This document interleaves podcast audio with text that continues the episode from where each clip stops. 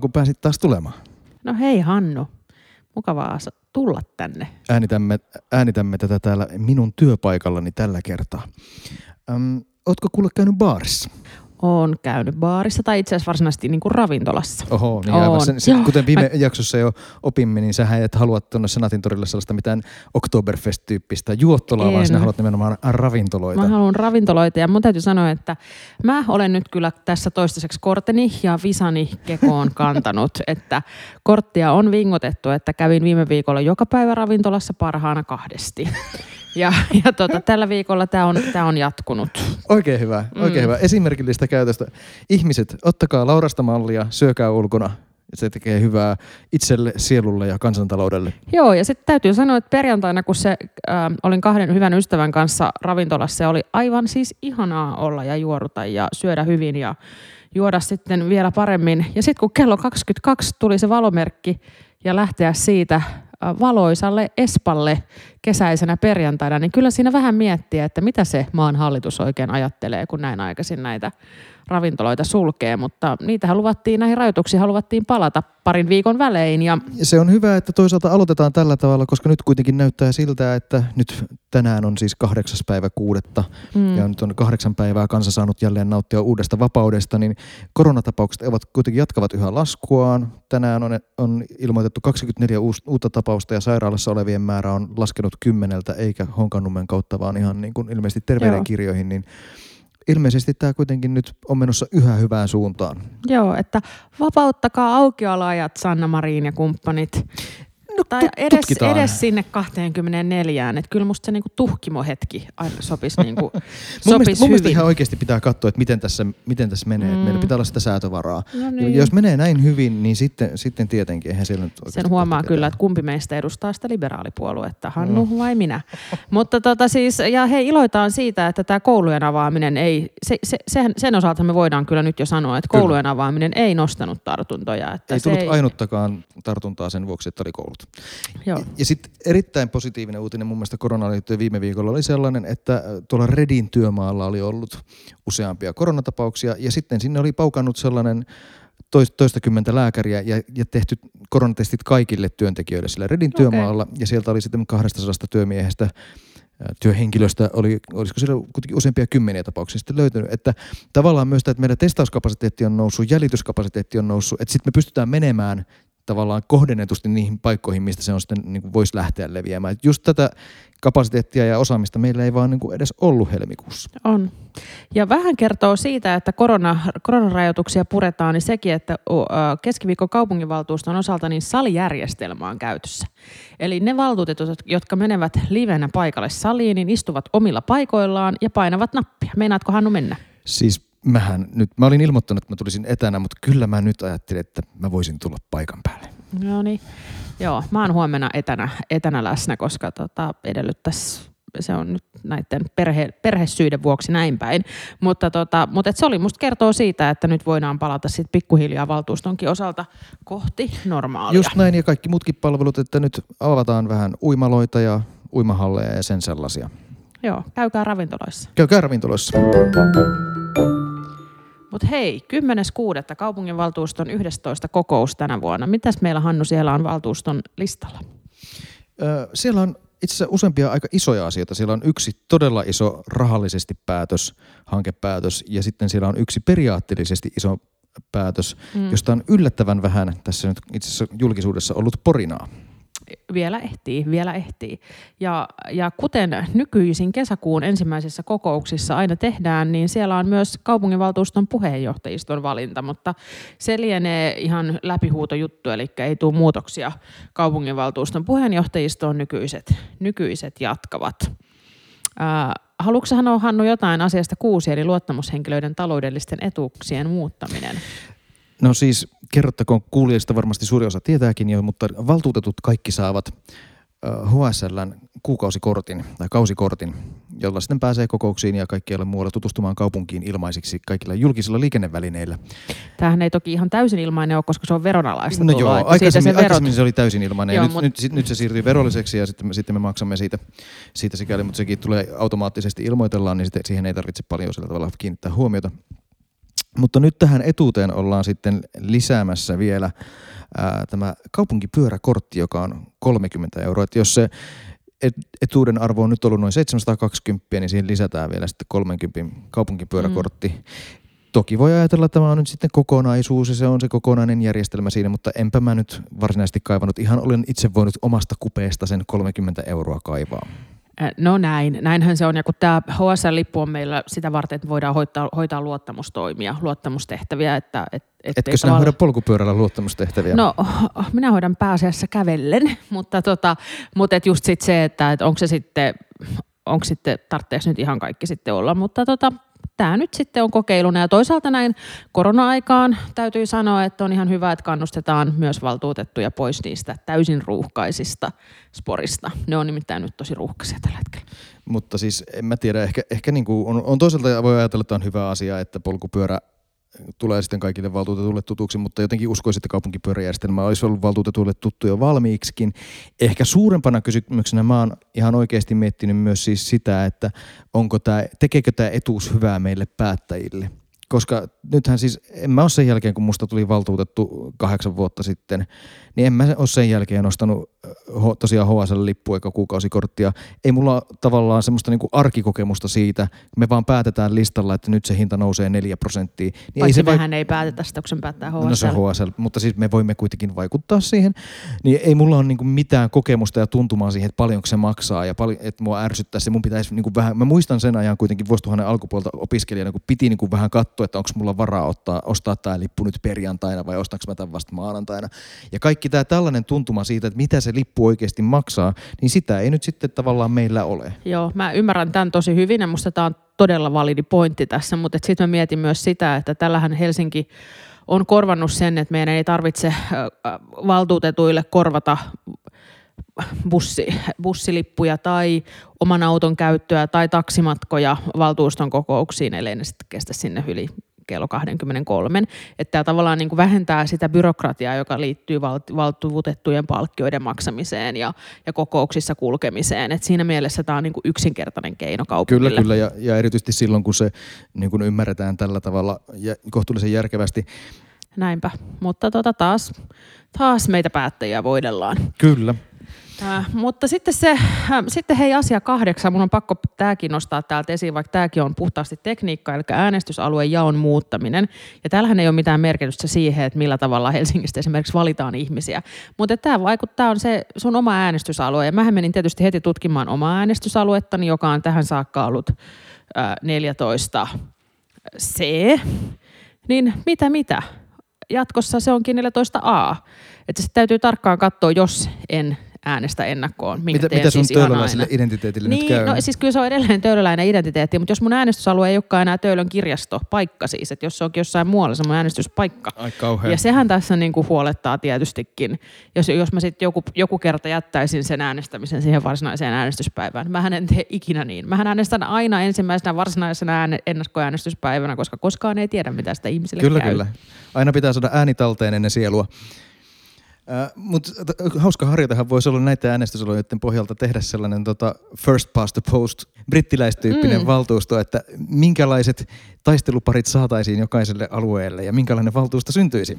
Joo, se on ihan totta, mutta että, ja näin äänestysalueittain meillä ilmoitetaan ne äänet, et, mutta että mihinkään muuhun sille ei ole mitään merkitystä, että, että kun tämä ei ole kuitenkaan mikään anglosaksinen kulttuuri, jossa, jossa niin tiedetään esimerkiksi tämä että gerrymanderingilla on pitkät perinteet Kyllä. erityisesti Yhdysvalloissa, missä siellä on vai, tota, sen vallassa oleva puolue itse asiassa todella surullisesti muuttanut niitä äänestysaluejakoja sen, sen pohjalta, että, että ne olisi omille, äänest, omille äänestäjille suotuisia ja sillä tavalla muutettu muun muassa tota, siellä sitten ihan edustajanhuoneen kokoonpanoakin. Mutta tota, sitten varsinaisista asia-asioista, jos, ei nää, jos nämä on ollut tekniikkaa, niin Seuraavana on sitten on... ympäristöraportti viime Joo. vuodelta. Kaupunki kertoo, että miten ympäristön tila on ke- kehittynyt, onko kehittynyt. Voidaan itse asiassa katsoa, että kasvihuonekaasupäästöt nousivat 2 prosenttia vuodesta 2018 vuoteen 2019, pitkälti varmaan säävaihtelun vuoksi ymmärtääkseni ja sitten myös näiden, niin näiden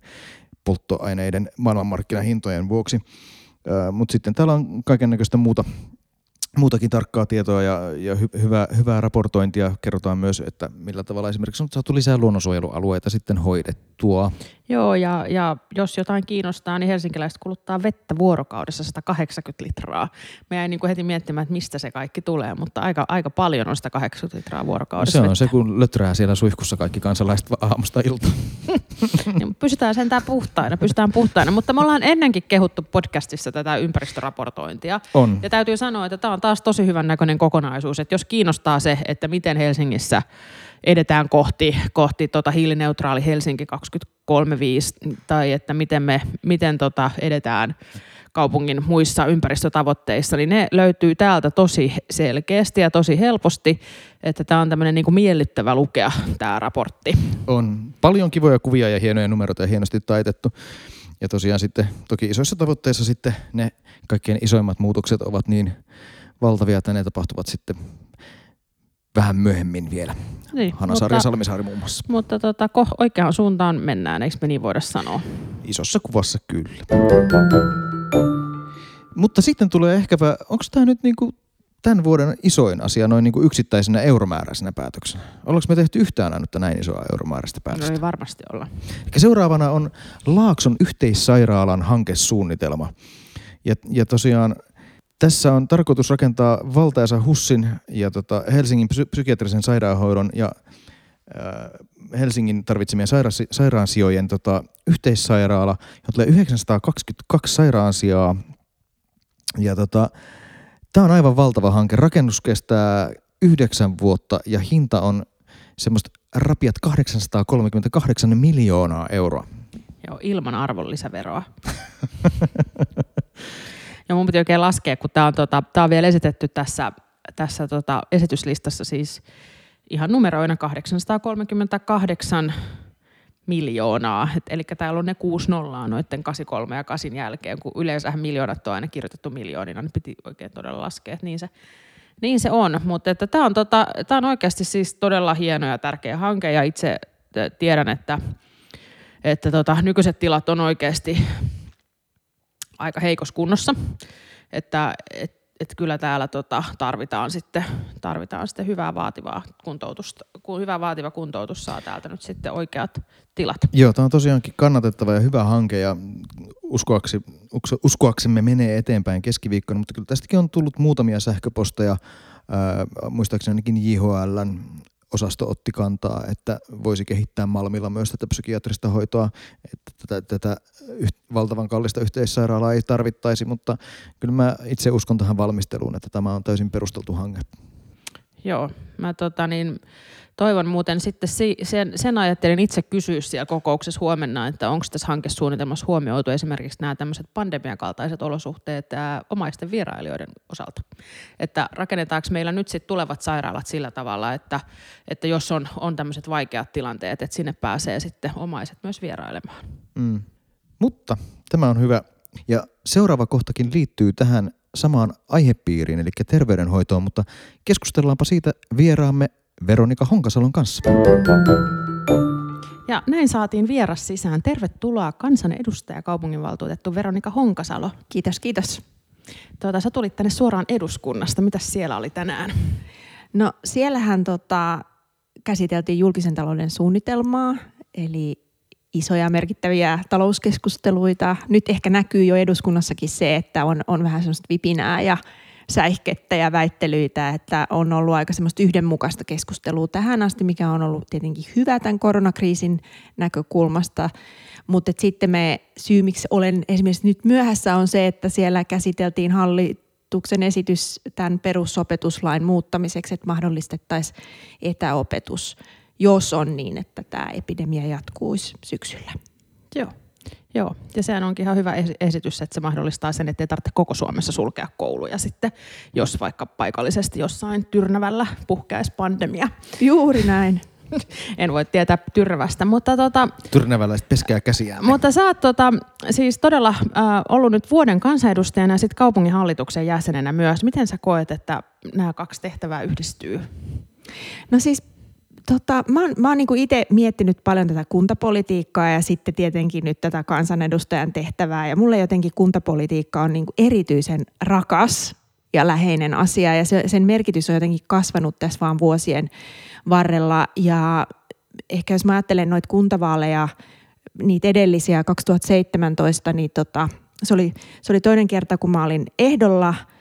Ja, ja keräsin sitten niin kuin Pau Arhimäen jälkeen toiseksi eniten ääniä vasemmistoliiton listalta Helsingissä ja olin ollut kaupunginhallituksessa siinä vaiheessa niin kuin pari vuotta ja sitten olin vetänyt ryhmää sen jonkun kolme ja puoli vuotta ja mä koin, että on tosi tärkeää, että se jatkuvuus siellä kaupunginhallituksessa meidän ryhmän osalta jatkuu. Ja se oli niin kuin se, se paikka, jota sitten itse toivoin. Ja onhan se semmoinen niin äh, todella merkittävä näköala, paikka ja vaikuttamisen paikka. Ää, se, ja se, että se kokoontuu joka maanantai, niin tota, on se mulle, mulle se on niin kuin onnistunut ihan hyvin sen yhdistäminen tähän kansanedustajan tehtävään. Joo, no kyllä me kaikki muistetaan, muistetaan tota meidän podcasti Silviastakin se, että, että tota, hän rakasti kyllä myös kuntapolitiikkaa ja, ja just helsinkiläisillehän se on ihan tosi hienosti mahdollista yhdistää. Mutta tota, huomenna on kaupunginvaltuustossa yksi aika merkittävä päätös käsitteille, joka me etettiin nyt Hannun kanssa. Muuten käsiteltiin tuossa lista-asiat, mutta ajateltiin tästä sun kanssa puhua. Eli siellä päätetään nyt siitä, että meillä pilotoidaan terveysasemien ulkoistamista.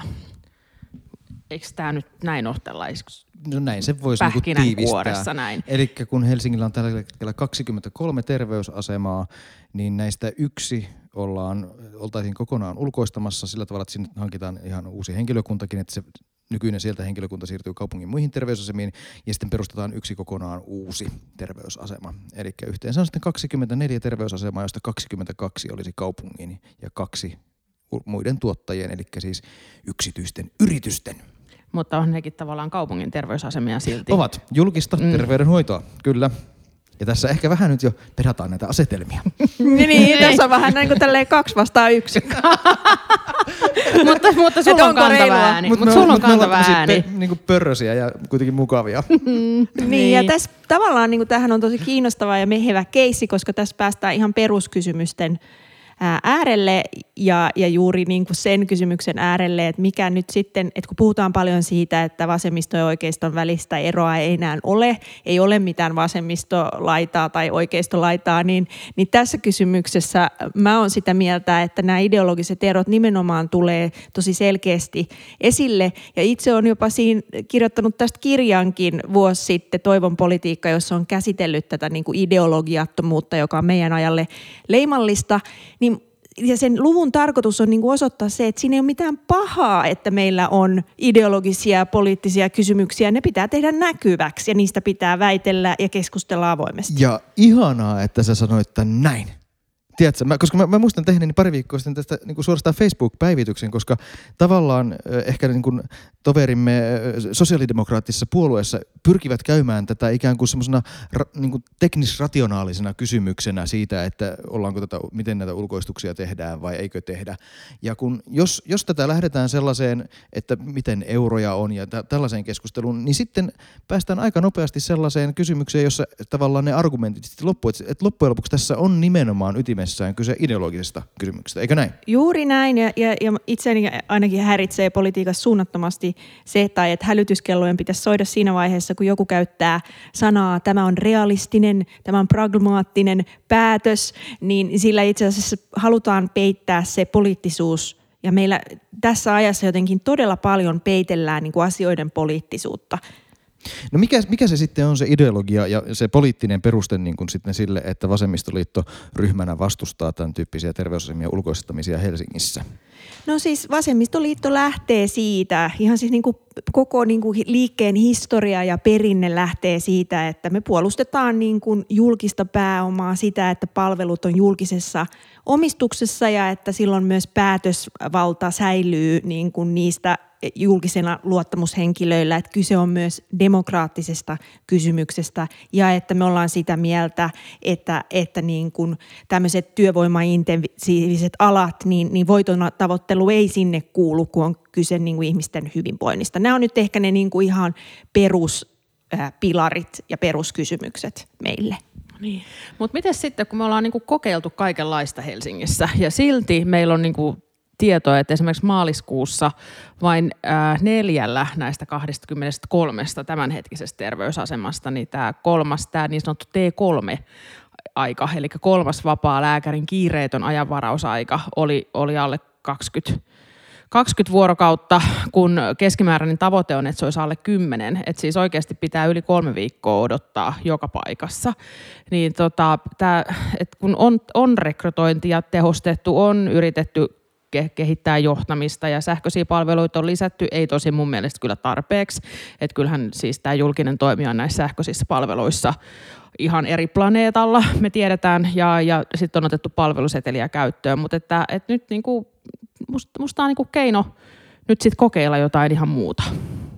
Niin, no kokeilut on sinänsä aina tervetulleita, mutta että se, ehkä se tyyli, millä se nyt tehdään, että jos ollaan oikeasti huolissaan siitä, että julkiset palvelut ei toimi, niin kannattaako silloin niin kuin satsata miljoonia semmoiseen kaupungin osaan, joka, jossa sairastavuus ei ole hirveän korkeaa, että jos puhutaan nyt niin kuin esimerkiksi viiskulmasta, niin onko se nyt niin kuin tämän kysymyksen äärellä se alue, johon niin kuin nämä julkisten palveluiden ongelmat kiteytyy kaikkein kirkkaimmin. Että tämä, esimerkiksi tämä tapa, jolla tämä kokeilu toteuttaa, niin me suhtaudutaan siihen kyllä niin kuin tosi kriittisesti niin kuin monista se, lähtökohdista. Kyllähän siis se Kannelmäki toisaalta sitten on niin sanotusti haastava alue monella, monellakin tapaa ja on totta kai selvää, että viiskulma on erilainen.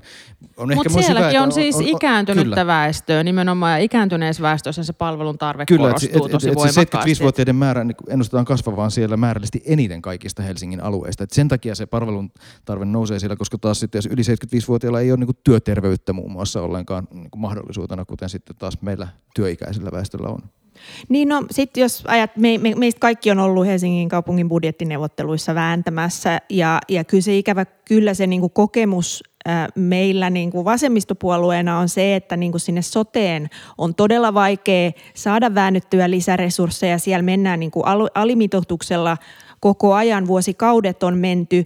Että et jos meillä on niinku varaa nyt tässä kokeilussa pistää yhtäkkiä miljoonia – yksityisen niin kuin tuottajan, niin miten ihmeessä meillä ei ole ollut sitä vastaavaa halukkuutta – pistää julkisiin palveluihin ja satsata siihen, että se, se tota, toimii. Et mä tiedän teidän argumentit, haetaan ketteryyttä ja haetaan, haetaan uusia ideoita, ja, joita tämä yksityinen voisi sitten kenties julkiselle puolelle jakaa, mutta paljolti kyse myös on työhyvinvoinnista ja johtamisen tehostamisesta, ja mä oon ihan samaa mieltä teidän kanssa siitä, että julkisella puolella ei todellakaan siellä terveyspuolella kaikki toimi, Meillä on se ongelma, että sinne on niin kuin tosi vaikea päästä usein.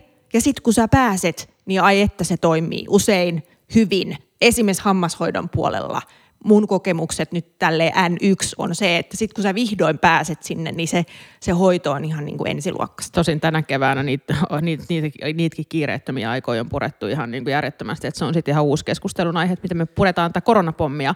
Mutta Hannu on tuolla nyt jo viittelöinyt ihan hirveän kauan, että sillä on mä, hirveästi mä, mä palaan ehkä vähän tähän niin kuin omistajuuteen ja siihen, että onko meillä demokraattista ohjausvaltaa tähän palveluun sitten, sitten, sitten jos me ulkostetaan jotain.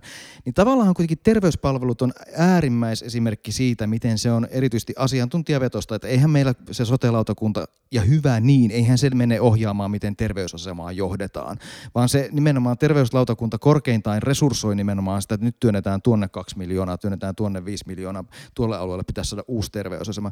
Että tavallaan se demokraattinen kontrollihan säilyy nimenomaan siinä, että nyt se demokraattinen elin päättää, että tuonne tulee nyt yksi uusi terveysasema lisää. Ja sitten sitä taas katsotaan niin kuin muutaman vuoden kuluttua, että miten se on sitten mennyt. Et mä viittaan tässä usein Vantaan esimerkkiin, jossa mä en nyt en muista vuosia tarkkaan, mutta tässä 2010-luvulla Vantaa ulkoisti muutaman terveysaseman. Sitten ö, yksityinen tehosti niiden toimintaa. Sitten seuraava valtuusto otti ne takaisin Vantaan omaksi toiminnaksi. Eli tavallaan tässä on jotenkin, mun mielestä tässä on ehkä niin kuin hirveän paljon semmoista pelkoa, että tämä on niin kuin semmoisen slippery slope luiska alaspäin, joka johtaa vain ja ainoastaan kohti niin kuin lisää yksityistämistä ja lopulta meillä on pelkästään niin kuin yksityisiä terveysasemia kaikkialla. Kun tämä on mun mielestä tämä on niin kuin kahteen suuntaan toimiva juttu, jossa me voidaan niin kuin huonojen esimerkkien kohdalla niin kuin palata takaisinpäin, ottaa jotain omaksi toiminnaksi, mutta sitten taas onko tässä sitten ehkä sitäkin pelkoa, että tämä toimii? No sit meillä on ehkä, mä mainitsin ton jo, että tämä niinku tavallaan, että miksi on valittu just nämä alueet, mitkä on valittu ja sitten, että miksi tässä on tämä niinku kapitaatiomalli, että sekin on lähtökohtaisesti ongelmallinen, että se rohkaisee näitä niinku yksityisiä tuottajia ää, tietenkin ottamaan niinku sellaisia asiakkaita, jotka ei oireile paljon, jotka ei, ei tule niinku kuormittamaan sitä asemaa, että me ollaan sitä mieltä, että nämä niinku resurssit pitäisi jakaa sen mukaan, missä me nähdään, että meillä niinku segregaatio kehitys on erityisen pahaa, jossa eriarvoisuus näkyy, jossa, jossa ihmisten sairastuvuus on korkeata. Ja vaikka nyt niin kuin olisi niin, että viiskulmassa ikäihmisten osuus on iso, niin selkeästi meidän tilastot osoittaa, että se ei ole kaupungin osana sellainen, jossa niin kuin olisi huutava tarve niiden resurssien ja palveluiden vahvistamiselle. Mutta että joo, on samaa mieltä siitä, että et, et ei niin kuin lautakunnan tietenkään pidä, pidä tehdä tämmöistä niin kuin operatiivista niin kuin toimintaa, mutta et kyllähän me nähdään siellä, että siellä lautakunnassa jaetaan niin kuin ylipäänsä, ainakin meidän jäsenten kokemus on se, että se, siellä on niin kuin niukoista resursseista jatkuvasti kyse, tuottavuus tavoite aiheuttaa siellä niin kuin isoja ongelmia. Meillä on lastensuojelu Helsingissä monelta osin todella niin kuin ongelmallisissa tilanteissa ja näähän niin kuin sosiaaliset ja terveyskysymykset punoutuu toisiinsa, että paljolti on kyse siitä, että me ei auteta ihmisiä ajoissa, jolloin ongelmat kroonistuu, jolloin ne niin kuin kuormittuu sitten siellä. Mutta tässä on kyse nimenomaan siitä, että meidän pitäisi pystyä hakkaamaan esimerkiksi sitä T3-aikaa alemmaksi, että, että ihmiset pääsisivät sinne lääkäriin. Ja, ja tavallaan juuri se, kun me ollaan kokeiltu todella montaa eri konstia ja ne numerot vaan niin kuin heikkenee ja heikkenee, Mä en tiedä mistä se johtuu, mutta ne vaan heikkenee, niin jotain tavallaan tarvitsee tehdä, jotain pitää kokeilla uudella tavalla. Ja ihan pelkkä rahan kaataminen mun mielestä sellaiseen järjestelmään, niin kuin lisärahan kaataminen, joka ei ole pystynyt mitään toteuttamaan, toteuttamaan niin kuin parannuksia, ei, ei tunnu niin kuin ainoalta hyvältä ratkaisulta. Niin, että se, on, se on ihan totta, että, että me ollaan väännetty budjettineuvotteluissa usein siitä, ja kyllähän usein ne isoimmat lisäykset sinne soteen on mennyt, ja sitten toisaalta sotehan on käytännössä puolet Helsingin budjetista, että, että, että se on... Ei niin kuin, kohta ko, Onhan se, kun no, ne säilyy Helsingissä, no niin, sä unohdat No Hannu on koko ajan ajatellut, että se pääsee johonkin ihan niin maakuntavaaleihin niin kuin uus, muiden uusmaalaisten kanssa päättämään Uudenmaan sotesta. Ei pääse, se on Helsingin sote.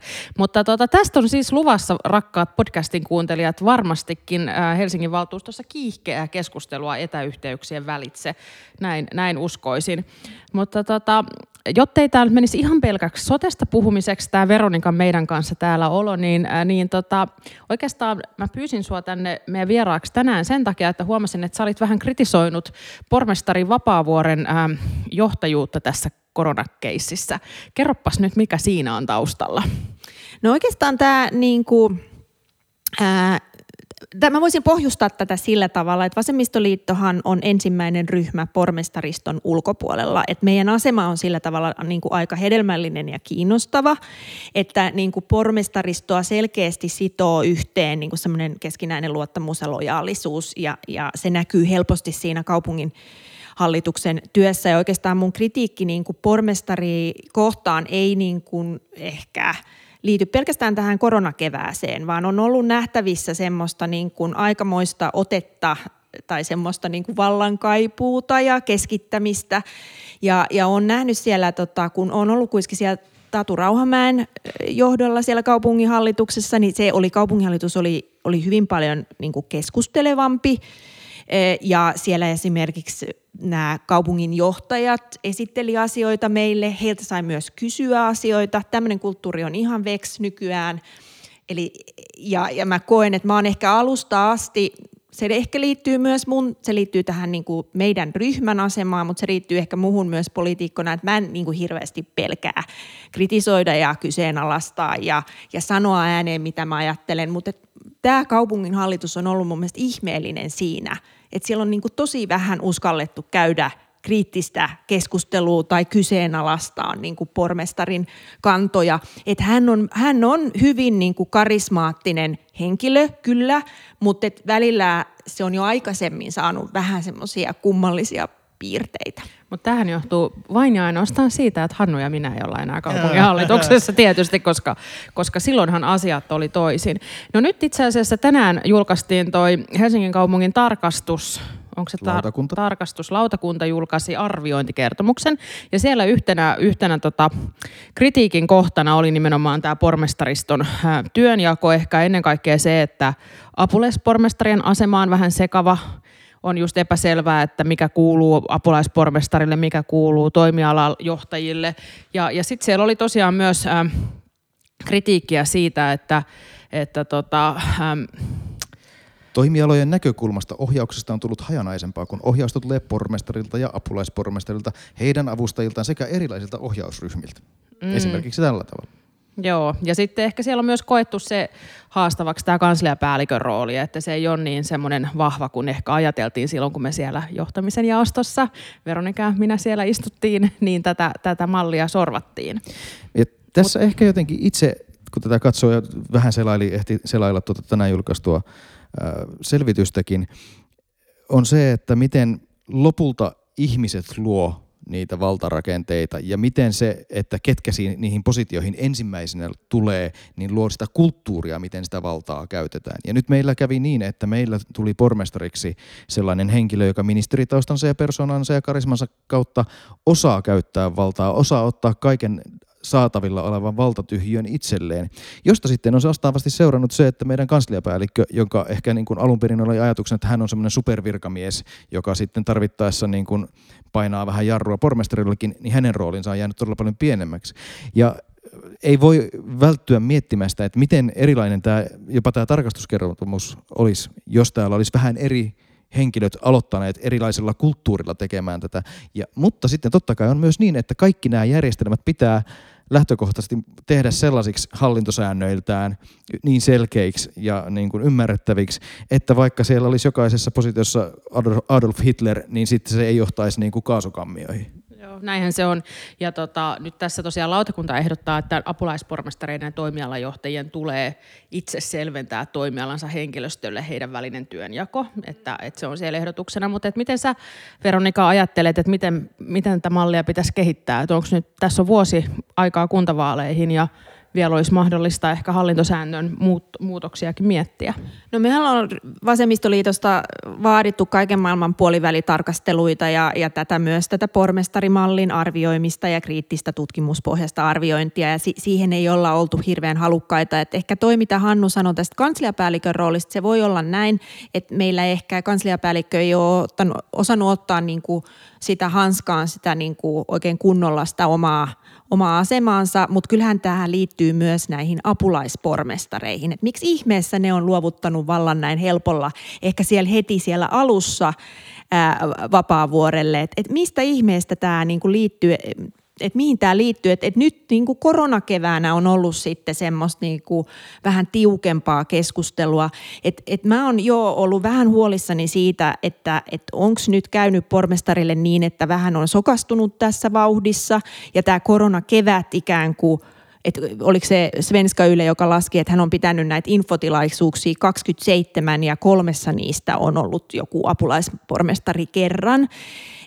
Et kyllä pitäisi niin kuin taitava johtaja tietenkin osaa ottaa vallan itselleen, mutta kyllä mä ajattelen, että taitava johtaja myös osaa niin kuin delegoida. Näin voisi ajatella. Ja jakaa näkyvyyttä. Näinkin voisi ajatella. Että tota, ja sitten mä oon itse miettinyt, että johtuuko tämä myös siitä vaaliasetelmasta, joka silloin oli kuntavaaleissa 2017. Että niistä luotiin tämmöiset niin pormestarivaalit ja ainakin niin kuin kaupunkilaisilla oli vähän hämärää siinä se, että niin kuin mi, mistä tästä nyt niinku oikein äänestetään. Et sehän oli, se mua. Niin, että se oli niinku vihreiden ja kokoomuksen luoma asetelma ja sehän niinku tavallaan toimi. Ihan hyvin se toimi. Niin, Ei, niin, niin toimi mutta että, hyvin. Mutta et, niin, mutta et sehän sitten korostaa sitä, että, tota, että ehkä, että miksi se positio pormestarilla on ollut sitten tämmöinen. Niin, mutta toisaalta se hallintosääntökään ei kyllä anna apulaispormestareille pahemmin valtaa. Et sehän tässä on, että ehkä tässä niinku just sitten se on ehkä sit se, se, mikä tässä niinku on, on myös huomattava, että sit meillä on semmoinen apulaispormestari, joka on ollut esimerkiksi apulaiskaupunginjohtajana. Hän on ehkä osannut ottaa vähän eri tavalla valtaa Juurikin. kuin nämä muut apulaispormestarit. Et sanoisin, sanoisin kyllä näin, näin tähän, tähän väliin. Mutta oliko Hannulla jotain tota, mietteitä tästä korona pormestarista ei, ei ole, ei ole mietteitä, että et, et jaa semmoista niin kuin tavallaan näkymää siihen, että tässä olisi ollut jotain, erityistä. Mehän, kato, mehän ollaan seurattu niin kuin näitä Vapaavuoren infoja sitten tuon Andrew Cuomon infoja tuolta New Yorkin osavaltiosta, että niitähän tulee päivittäin. Niitä tulee päivittäin. Mutta jos tämä viimeinen, onko se se edellinen valtuuston kokous, jossa Vapaavuori sitten twiittasi, että tota, kerroin valtuustolle nämä koronakuulumiset niin kuin talouden osalta, niin tietenkin olisi ollut hirveän kiva, että valtuutetut olisi myös saanut esittää jotain näkökulmia tai kysymyksiä, että, että se, että on tämmöinen niin yksisuuntainen – informaatiot. Joo, oli, joo niin. täytyy sanoa, että siis se oli musta itse asiassa kyllä vähän outo kanssa, että miksi siitä ei saanut kysyä, että mikä se, mikä se tilanne oli, että, mutta että tämä tietysti tämä etäkokoustaminen tekee tässä myös kyllä semmoista yhtä haastetta. Kyllä. Ja siis kaiken, kaiken tämän kritiikin jälkeen sitten toisaalta on pakko sanoa, että kyllä siinä on ollut hyvääkin tässä pormestarmallissa. Kyllä jotkut asiat on tuntuneet selkeytyneen ja niin kuin jollain tavalla asiat on, on, niin sitten niin kuin myös mu- jotain muutosprosesseja esimerkiksi. On selkeästi mun mielestä, niin kuin, siltä senkin vaikuttaa, että on pystytty ajamaan aikaisempaa paremmin niin kuin eteenpäin, mutta kyllähän tämä vaatii mun nähdäkseni toi apulaispormestarien aseman selkeyttäminen ja todennäköisesti vallan, vallan lisääminen jotenkin sillä tavalla, että he ovat kiinteämpi osa sitä niin kuin toimialansa valmistelua niin se, jotain sellaista sinne tarvitaan. Mutta onko teidän mielestä tämä pormestarimalli siis vahvistanut val- valtuuston valtaa? Se oli se, millä tämä niin kuin myytiin. No mun mielestä se on tuonut kyllä niin kuin demokraat, niin kuin, ehkä, ehkä niin kuin politiikkaa takaisin kuntapolitiikkaan, sanoisin näin. Että se on musta niin kuin vahvistanut kyllä demokraattisesti valittujen henkilöiden valtaa. Kyllä se nimenomaan on tuonut politiikkaa ja sitten nythän me vasta ensimmäisen kerran nähdään se, että nyt meille tulee tavallaan neljän vuoden kohdalla tulee korjausliikepaikka, että kun ne aikaisemmin ne oli seitsemänvuotisia ne kaupungin, apulaiskaupunginjohtajien pestit, niin sehän oli loppujen lopuksi se voima-asetelma oli vuosikausi ja ei kuvastanut millään tapaa kaupungin valtuuston voimasuhteita ihan vähän vaan katkerana. Niin, vähän vaan katkerana ja sit plus sit, äh, sit se, että mikä se oli se niin kuin, uh, poliittisesti valitun apulaiskaupunginjohtajan rooli. Että et, et oliko hän poliittisesti valittu vai ei. Mutta tähän uh, loppuun mä haluan kysyä Veronika sulta, että ootko se Vasemmistoliiton pormestariehdokas ensi kevään vaaleissa? Aivan. Onko tämä tällainen? Tämähän kuulostaa vähän siltä. Kansanedustaja, valtuutettu. Ai, ai, te, ja... ai tämä kritiikki vai? Ei, ei vaan tämä yleinen innostus Yleinen tähän. innokkuus. Ei, kun tämä on vaan sen takia, että kuntapolitiikka on mun mielestä niin äärimmäisen kiehtovaa. Ja, ja tässähän ollaan niin kuin vallan, vallan niin kuin äärellä ja valtakysymykset on tosi kiinnostavia, mutta en itse asiassa nyt kommentoi tätä millään oh, lailla. En, eli en, olet, en, en, ole, en ole edes hän millään tavalla pohtinut tätä. Hän eikä... otti tähän tämän Matti Vanhas linjan. kyllä, kyllä. Katsotaan sitten niin kuin Ei kun sit mä olisin suoraan niin kuin esittänyt vaikeasti tavoiteltavaa. Tai, Aivan, tai niin kuin, sanoin, että ei, en, en. Niin totta, jo Matti Vanhanenhan kieltää kahdesti tai kolmesti Kyllä. ja sitten se lähtee. Joo. Hei, ihan mahtavaa Veronika, että pääsit meidän vieraaksi. Ja oli oikeasti ihan mahtava nähdä pitkästä aikaa. Kyllä, kyllä. Sa- joo, samaa mieltä. Kiitos kutsusta. No niin, hei, mahtavaa, että me saatiin Veronika vieraaksi. Meillä onkin ehkä ollut vähän tarvetta vähän tämmöisille erimielisille vieraillekin. Kyllä, me ollaan aivan liian samanmielisiä niin kuin liian monesta mm. asiasta. Seura tekee kaltaisekseen, se on varmaan tässä nyt se iso ongelma. Mutta hei, äh, nyt mun on pakko sanoa, vaikka tällä viikolla tietysti on ollut tämmöinen valtakunnan politiikkaan hän on, tehnyt, on tullut tämmöinen niin kuin keskiään ylittäneiden setien ja tätien paluu, voisi sanoa näin. Pääsenkö minäkin valtakunnan politiikkaan? Niin, pääsi, nyt tämä voi olla sillä että jopa me yli nelikymppiset, meillä saattaa olla joku tulevaisuus, että, että valtakunta sai yli kuusikymppisen uuden ministerin ja, ja tota, yli viisikymppisen uuden puhemiehen, että että hienoa 80. Joku oli mulle postannut jo, että, että kun Suomen Pankissakin Vihdoinkin on... ymmärretään luo, niin kuin kokemuksen niin, tarve. kokemuksen arve ja tarve ymmärretään, ja kun Suomen Pankissakin häärää Olli Rehn, niin 80-luvun kepujugend, että se elää nyt se on muuten totta. Se on totta. Se elää vahvasti. Ja, ja mun täytyy sanoa, että mulla ei ole mitään muuta kuin hyvää sanottavaa sekä uudesta puhemies Vehviläisestä että uudesta valtiovarainministeri Vanhasesta, että olen saanut heidän kummankin kanssaan tehdä töitä ja valtavat onnittelut. Mutta tota, valtakunnan politiikassa tapahtui viime perjantaina muutakin kuin se, että Katri Kulmuni erosi tehtävistään. Nimittäin Krista Kiurulla oli ihan uusi tiedotustilaisuus ja aihe oli sote-sopu numero 753 tai jotain sen sellaista. Onko tämä nyt se, joka toteutuu, että nyt kannattaisi sitten oikeasti taas tutustua niihin papereihin? No en tiedä, mutta tota, maakuntavaaleja pukkaa tosin ei meille helsinkiläisille. Ei. Niin, siis onko Hannu olemassa ehkä semmoinen tulevaisuus, jossa helsinkiläiset eivät ole enää maakuntavaltuutettuja? Ei, koska kyllähän meillä täällä niin kuin Uudellamaalla niin. sitten kuitenkin on se niin kuin kokonaismaakuntavaltuusto niin kuin nykyinen sen liiton ja, mukaisesti. Ja onko se sitten niin kuin tämmöisen nykyisen liiton mukainen, että siihen ei ole mitään vaaleja? Miten erittäin se menee? Hyvä, erittäin hyvä kysymys. Et mulla on tämä ehkä vähän epäselväksi, mutta tänä aamuna sulla oli varmaan tosi paljon rakkaita ajatuksia äh, maakunta-aatetta kohtaan. Kyllä, minä olen täynnä vain täynnä rakkautta kohti maakunta-aatetta. Kerrottakoon kuulijoille siis, että tänä aamuna kokoontui Uudenmaan maakuntavaltuusto päättämään uudesta vaihemaakuntakaavasta. Ja tota, Kuulostaa muuten superseksikästä. Se, se on superseksikästä, koska se on juuri sitä.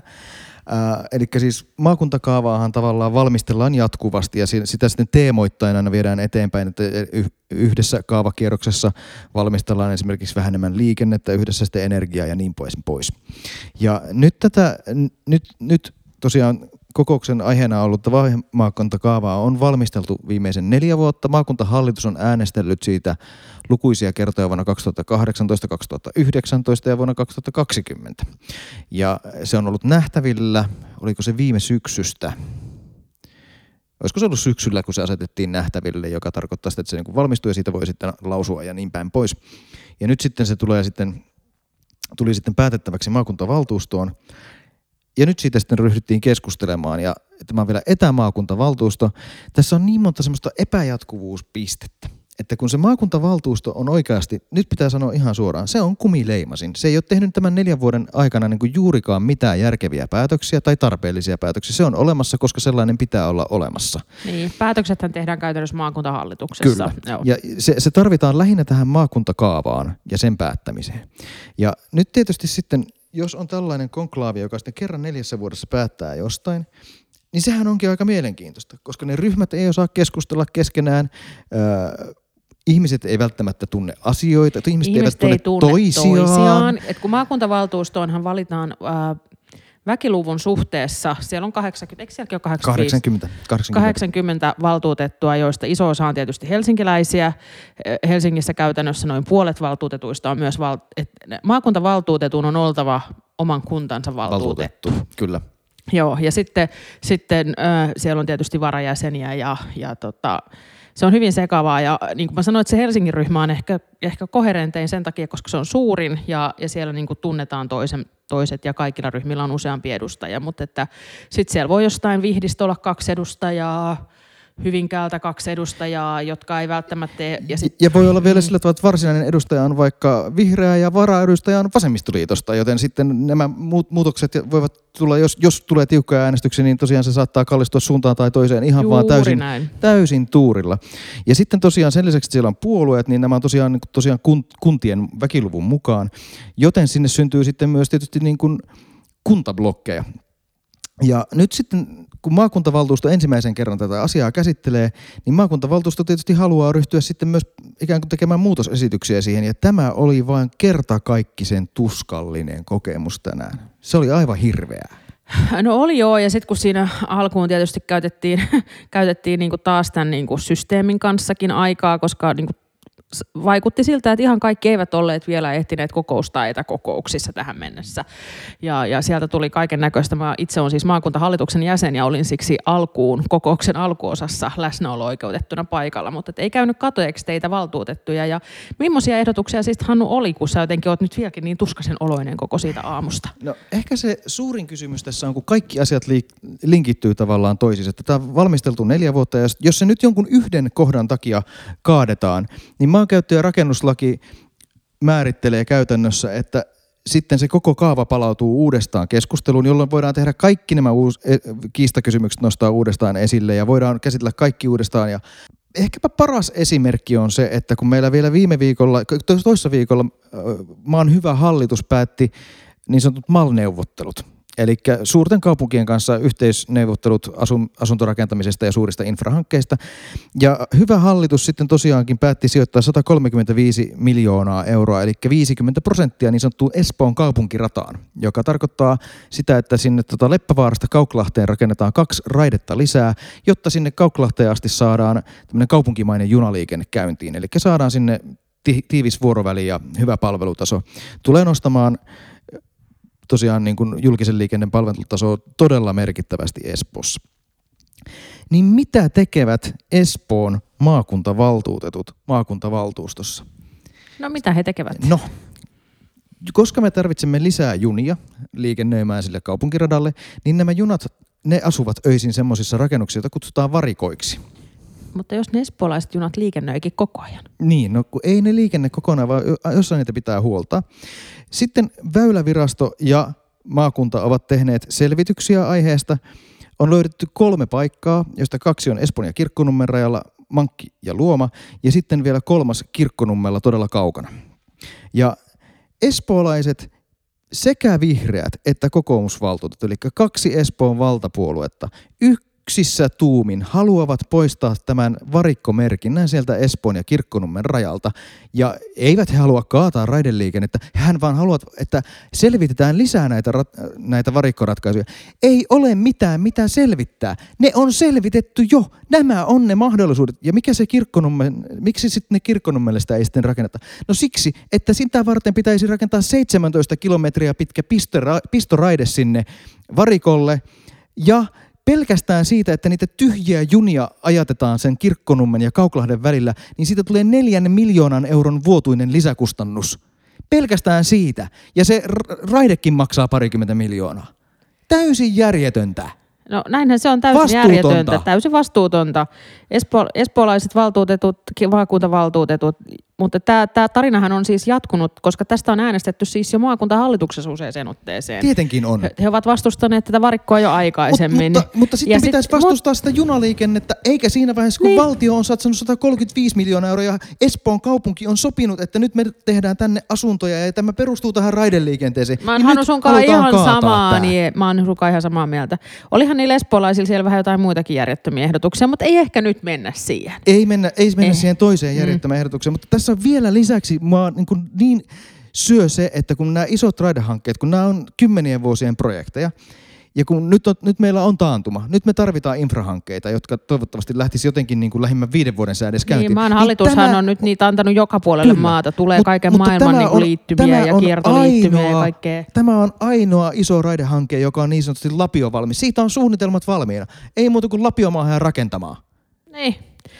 Ei se, voi. Ei voi, mutta me oltaisiin Helsinki otettu nämäkin rahat kyllä mielellään vaikka Pisaraan tai johonkin, että oltaisiin me, mekin voitu lähteä rakentamaan. Niin. No, puhutaan niin. Pisarasta joku toinen kerta. Puhutaan siitä joku toinen kerta, joo. Mutta tällainen äh, mukava maakuntakokemus minulle. Eli siis tämä, ja, ja nyt ilmeisesti tämän uuden suunnitelman myötä, niin, uh, uuden sote-suunnitelman myötä, niin vaihe maakuntakaavasta helsinkiläiset joutuvat edelleen jatkossa päättämään muiden uusmaalaisten kanssa. Siltä vaikuttaa. Siltä vaikuttaa. Tai siis uskoisin, että sen olevan järkevää, koska tosiaan Uusimaahan ei tai pysähdy tähän Helsingin rajoille vielä. Vielä, toistaiseksi. Niin, valtiohan olisi voinut tietysti rajata Helsingin, pistää Helsingin sappiin kun te olette niin, te olette niin iloisia, kun te haluatte kieltää nykyään kaiken hallituksessa. Hei, mutta tota, tietysti mitä rakkaat podcastin kuuntelijat? Ensi viikolla tulee kans podcasti. Niin tulee. Nyt mm. kokoustetaan ennen kuin, ennen kuin loppuu tämä kevätkausi. Niin. Kesäkuu on siitä hyvä, hyvä kuukausi, että meillä on aina nämä pari kokousta tällä putkeen. Ja ensi viikollakin me puhutaan ää, maan hallituksen. Ei se ole mikään hyvä hallitus, mutta tämän nyt, mikä meillä nyt on, parempaakaan ei ole saatu, niin tota, heidän yhdestä elvytyshankkeestaan, joka meille helsinkiläisille on iloinen uutinen. Tosin ilmeisesti tämä on Hannulle mulle vielä ehkä vähän traumaattinen, koska voi olla, että parkkipaikka lähtee. Mutta se nähdään ensi viikolla sitten. Kuulemiin. Kuulemiin.